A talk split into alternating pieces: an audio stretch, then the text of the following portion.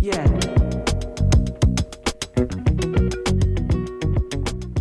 John Kessler is the dining critic for the Chicago Magazine. He is an award winning writer for both the James Beard Foundation and the National Headliner Award. He is the former chairman for the James Beard Journalism Committee. His most recent article entitled The Problem with Alinea can be found on the internet near you. John, how are you? I'm good. How are you doing?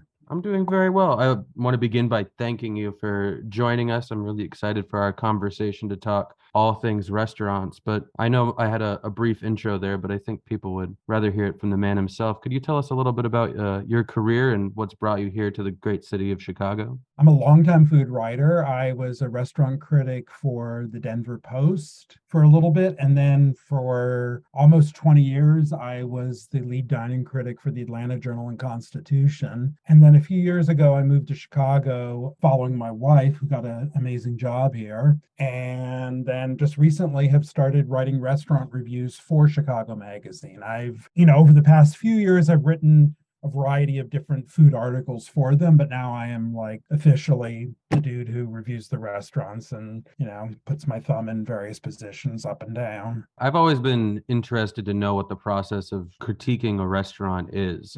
What things are you looking for from the moment you make your reservation to you get to the front door of the restaurant? I'm always thinking about the reader and I'm trying to figure out who's reading this and whether if I write a restaurant review well, I always feel like I'm telling some people to go and some people not to go. They're going to hear what I have to say and be like, oh, yeah, this is totally not for me, or can't wait to try this. I am a former restaurant cook, former lousy waiter. I worked as a waiter all through cooking school, but mm-hmm. uh, I was good at sales. I was really pretty clumsy when it came to, you know, wine glasses and things like that. But yeah, it's a different uh, type of finesse, you know, between handling a knife is. and handling a wine bottle. It is. I was not like a, um, you know, a balletic uh, figure going through the dining room. But I was I was a pretty good cook in restaurants. I don't know. At a certain point, I um, started doing some freelance writing for an alt news weekly, and then called Denver Westword, and then became sort of a full time critic. I look at it from those that perspective. I've worked in restaurants. I am very curious about if the chef has a distinctive point of view, if his food seems or her food or their food seems derivative in any way um, or whether it seems like it's kind of coming from the heart. I look at the experience in the dining room to see if it feels comfortable for the space, if it's the right tone for the space. You know, if you're going someplace where you know, in Chicago, there are a lot of Michelin starred restaurants and Michelin wannabe restaurants that are really trying to create a bit more spectacle and a bit more of this feeling of sort of a magical experience a night out. And so it's important to see if that works. But also, I like to review restaurants that are on the other end of the spectrum. I love uh, learning about different foods from around the world. And I just, since I've been at Chicago Magazine, I've made a real point to um, draw people's attention to some of the great food that's happening out in the suburbs because I feel like you know there are a lot of um, different kinds of world cuisine here that if you really want to get to know it better you've got to get out of the kind of trendy little places in the city and you've got to go out to the suburbs and see what you know newer americans are cooking. Yeah I'd, I'd love to hear if you had any recommendations for someone who's in chicago who you know is ready to book that uber to the suburbs. Where where should they head to? Where's some place that you've enjoyed I mean, I recently wrote a big uh, story about the Koreatown that's happening in in Northbrook and in oh, what's the name of the other? There's another suburb up there, but it's like when you go straight up uh, Milwaukee Avenue mm-hmm. and you keep going up Milwaukee Avenue 12 miles, and then you're there in Northbrook and that other place. Um, I wish I could remember the name of the suburb, but there's an incredible variety of Korean restaurants and you know what happens in koreatowns is it's a um, you know there's such a tradition there of bar hopping and restaurant hopping. When people go out to dine in a korean city they will um, you know go one place for dinner but then go another place for drinks and karaoke and you know maybe they won't have a big dinner. Maybe they'll have a, a light dinner and then they're going to get fried chicken and beer later on. And so what happens is you get a variety of places opening near each other so that people can do that kind of little, you know, one, two, three hop around. There's a place up there I love called uh, New Village Gastro Pub. and it's not really like a gastro pub in you know what your sense of the word might be, but it is a Korean drinking dining place with just awesome, delicious food. There is a there is an entire fried chicken on the menu, if you can believe that. They take the entire chicken and deep fry it, and wow. it's delicious. And they um, bring it to the table, and you just rip it apart. It is so good. That sounds absolutely delicious. I'm gonna have to make a trip. Is like the perfect trifecta of things to do, and it sounds really exciting. Yeah. The neighborhoods around there are the other villages. Would be Deerfield, Glenview, or Northfield. Uh yes, Glenview. Glenview. Glenview. That's, that's just a yes, little bit south too, but it yeah. really isn't that far away. Like Glenview is almost parallel to Evanston, so get right. on a map. It isn't people. like it's away. not that. And you go up there, and there are 15, 20 Korean restaurants, and they might be they all have specialties, you know, which is so cool. Um, some of them might have, there's one place up there called Clay Pot that all they do is beef bone soup, but it's so good. They take these beef bones and just boil them forever. And um, you get this really rich, milky broth. And it's just, you know, it's not fiery Korean food, it's super plain. But then, you know, they bring you really good salt to the table and some scallions, and you can just taste like just a little bit of salt just brings everything out. It's such a cool thing. I love it. Yeah, there's something beautiful about when you can find the best expression simply for an ingredient. And I think a lot of people spend a fair amount of time chasing just that. Chasing that. And then, you know, sometimes you go to these restaurants where, you know, it's the uh, $200 tasting menu and you don't find that. You, you know, you find the ingredients kind of obscured. And so I feel like, you know, when you can find it, it's just, you got to celebrate it for what it is. Yeah, no matter where it is. No matter uh, where it is. Where do you see the dining scene and how that relates to whether it's, you know, casual or fine dining?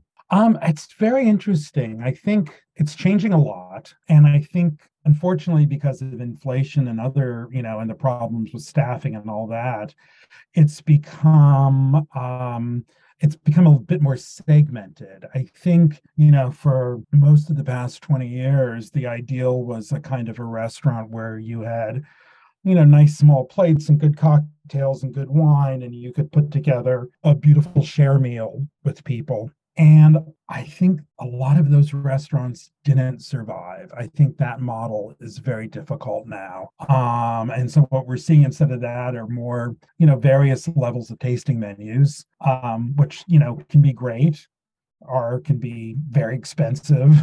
um, yeah. And, you know, what you want to do is you want to find restaurants that I we're seeing a lot more. Um, bon Appetit just read about this, but you're seeing a lot more fast casual restaurants, places we order at the counter, but the food's really good. Like one example is Daisy's Po' Boy and Tavern, which is in Hyde Park. It's the newest restaurant from Erick Williams. Oh yeah. Mm-hmm you know, it's a fast casual restaurant, but they've got killer cocktails, great, you know, fried catfish and po' boys and, you know, boudin balls and really good Louisiana food. And um, I think you're seeing that on one end. And in the middle, what people kind of want now are places that just have a bit more emotional resonance. Like it feels homey and it feels like, you know maybe it's a little more expensive than you want to spend but you know you feel like you're getting kind of your soul nourished a little bit from going out to them so we'll see what happens i mean i do think this is a hard time for restaurants i think a lot of places are having a hard time making it work during the week. I mean, it's weird how many places are just open Thursday through Sunday now. It's very hard. A lot of places are are operating on a three or four day a week schedule. So you know, it's changing. Um, yeah, there are like know, new models that you have to incorporate. Like the right, the new business owner now for a restaurant needs to be tech savvy enough that they can get onto pickup and delivery apps and know how to you know negotiate those percentages and then also switch gears completely and still be able to deliver a personal experience for a table of two. So it's or to you know change you know there's so many restaurants now that offer two completely different experiences like kasama which was our you know pick for the best restaurant of last year you know which is a beautiful tasting menu on friday and saturday and incredible like uh you know bakery and you know uh cat, you know, cafe serving Filipino food during uh, the week. Yeah, they have that truffle croissant, and it's just like it should. It's Oh stupid good. It's just stupid tasty. It is so fantastic. I've never Yeah. been so angry at a pastry before because it was just so perfect. There's nothing I, I could ever want from more than that. I know it really blows everything else out of the water. It's that good. Yeah, and they're also really lovely people too. So that just kind of they are. you just want to cheer for them the, their entire ride. So Mhm. Yeah, no, uh, yeah, Tim Flores and Genie Kwon, they're, you know, husband and wife, and he is Filipino American, she's Korean American. When they go to events like the James Beard Awards, they always like dress in the exact same outfit. I, They're oh, their matching outfits are so cute. yeah, they're so cute. I, I I love them. They're they're really kind of just charming people.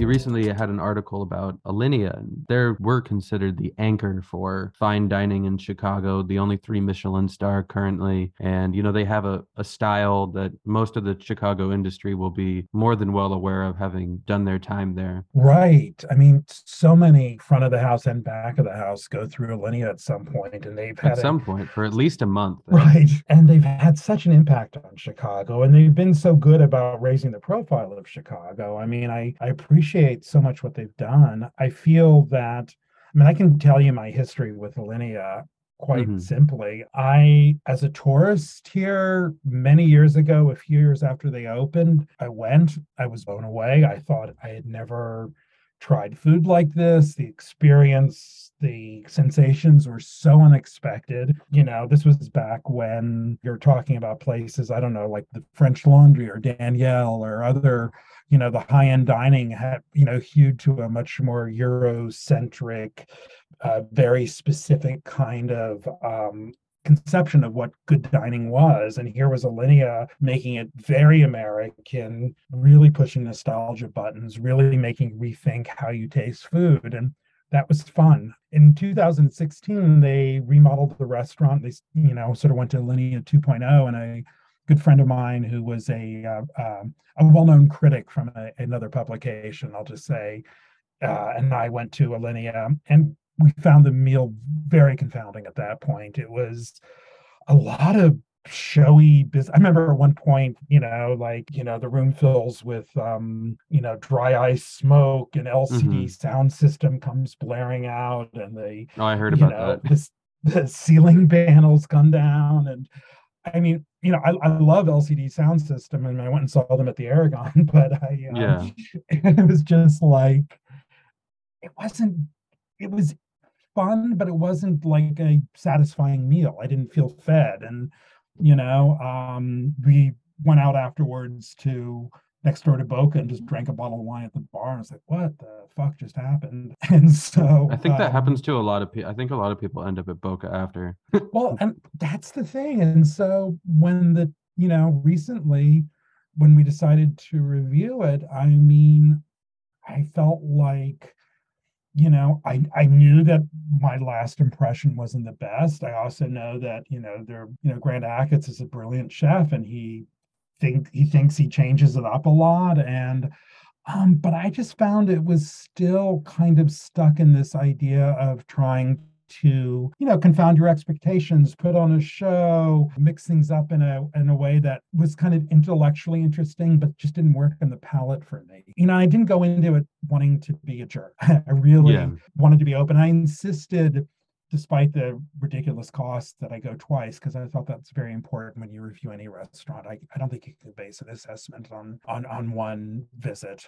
You know, you've got to get a sense of, you know, and you can see inconsistencies. Like I could see inconsistencies in how the kitchen performed. You know, for Mhm. instance, I could see how one a dish was made better once than another time. How you know how the service upstairs and downstairs was different because they're different experiences. So I know a lot of people are talking about it. I haven't gotten much blowback. I haven't had people rush to its defense. Yeah. I feel, you know, I'm not a native Chicagoan and I'm new to the restaurant uh, community here, but I feel like I kind of said something that has been murmured a lot, but I'm one of the first people to say it out loud. Was that your yeah, impression? and I would I would say so. Um, an article like that I think resonated with a lot of at least the service industry um, to some extent because it's thoughts that we've had, whether it just be Alinea or at another fine dining restaurant. Sometimes it feels as if people are pursuing an idea before they're pursuing the the actual experience of eating said idea. And I think that at this point we are getting to the point where there are discerning enough diners where most people can see that like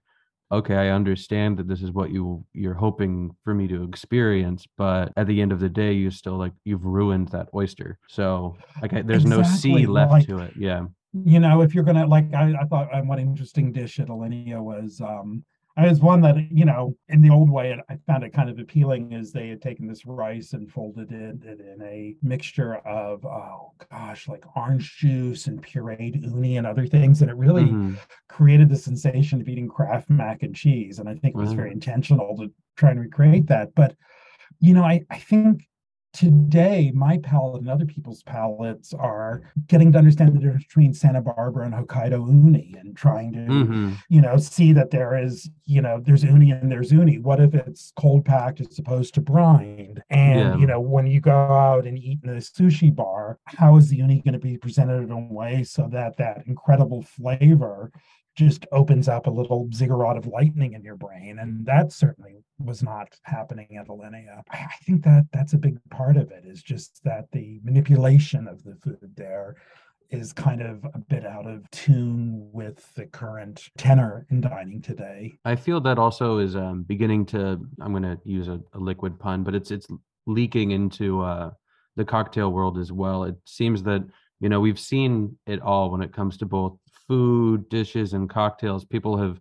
turned things into air and made things float that shouldn't float but at the end of the day it seems as if there's this return and maybe it's the recession maybe it's coming out of the pandemic but a return to i just want something excellently done well Right. You want to get like perhaps a classic cocktail yeah. done really well. That's yes, that's that's always been my uh my lesson for my kids is how to read a bar and to know that this is the place where, you know, like a steakhouse, you know, you're you're not Mhm. going to try the craft cocktails at a steakhouse, but you know that bartender is going to make an incredible Manhattan or martini. And so this is this is what you go there for. But I, I yeah, I feel that too. I mean, a cocktail is a uh, and I've I loved your cocktails when I've tried Oh, them. Thank you very much i appreciate it Really, really liked your cocktails, and my friends who I uh, uh, dined with were, you know, I'm, I'm I'm more of a wine drinker than a cocktail drinker, Mhm. but I was dining with the biggest cocktail person I know, and he was like, "Oh yeah, these are serious cocktails." so That's very kind of him. In my in my own personal life, I'm, I'm like nerding out on cider right now, so that's kind of oh, we went to like hard cider, like, uh, Like, Spanish l- ciders and stuff. yeah, like Basque ciders, like super dry, like picking an unripe apple and then biting into it. Level of yeah. lack of sugar. It's those are spectacular because they're I don't know they the best ones when you get the long pour and you have a sip of it. It can be like it's like an ethereal apple, but it's you know it's just liquid. but there's no sugar in it, right? It's that whole thing of being. I love that. Yeah, when you can get that kind of the quality of of sweetness or the um the suggestion of it through the flavors, but then the sugar's gone. Like sometimes in a very very you know one of those sparkling wines like you can get from Germany sometimes have that Oh, yeah. um absolutely you know no dosage kind of thing in it. So that's great. I want to bring, I don't know how to do it yet. I, I can't read Chicago as well, but I, I would love to try and bring some dialogue to, you know, the restaurant world here a bit. I, I think, um, you know, I, I think there's so much talent here and there's so much going on, but I kind of, sometimes I would like, I, I'm having a hard time figuring out where the dialogue is out in the open.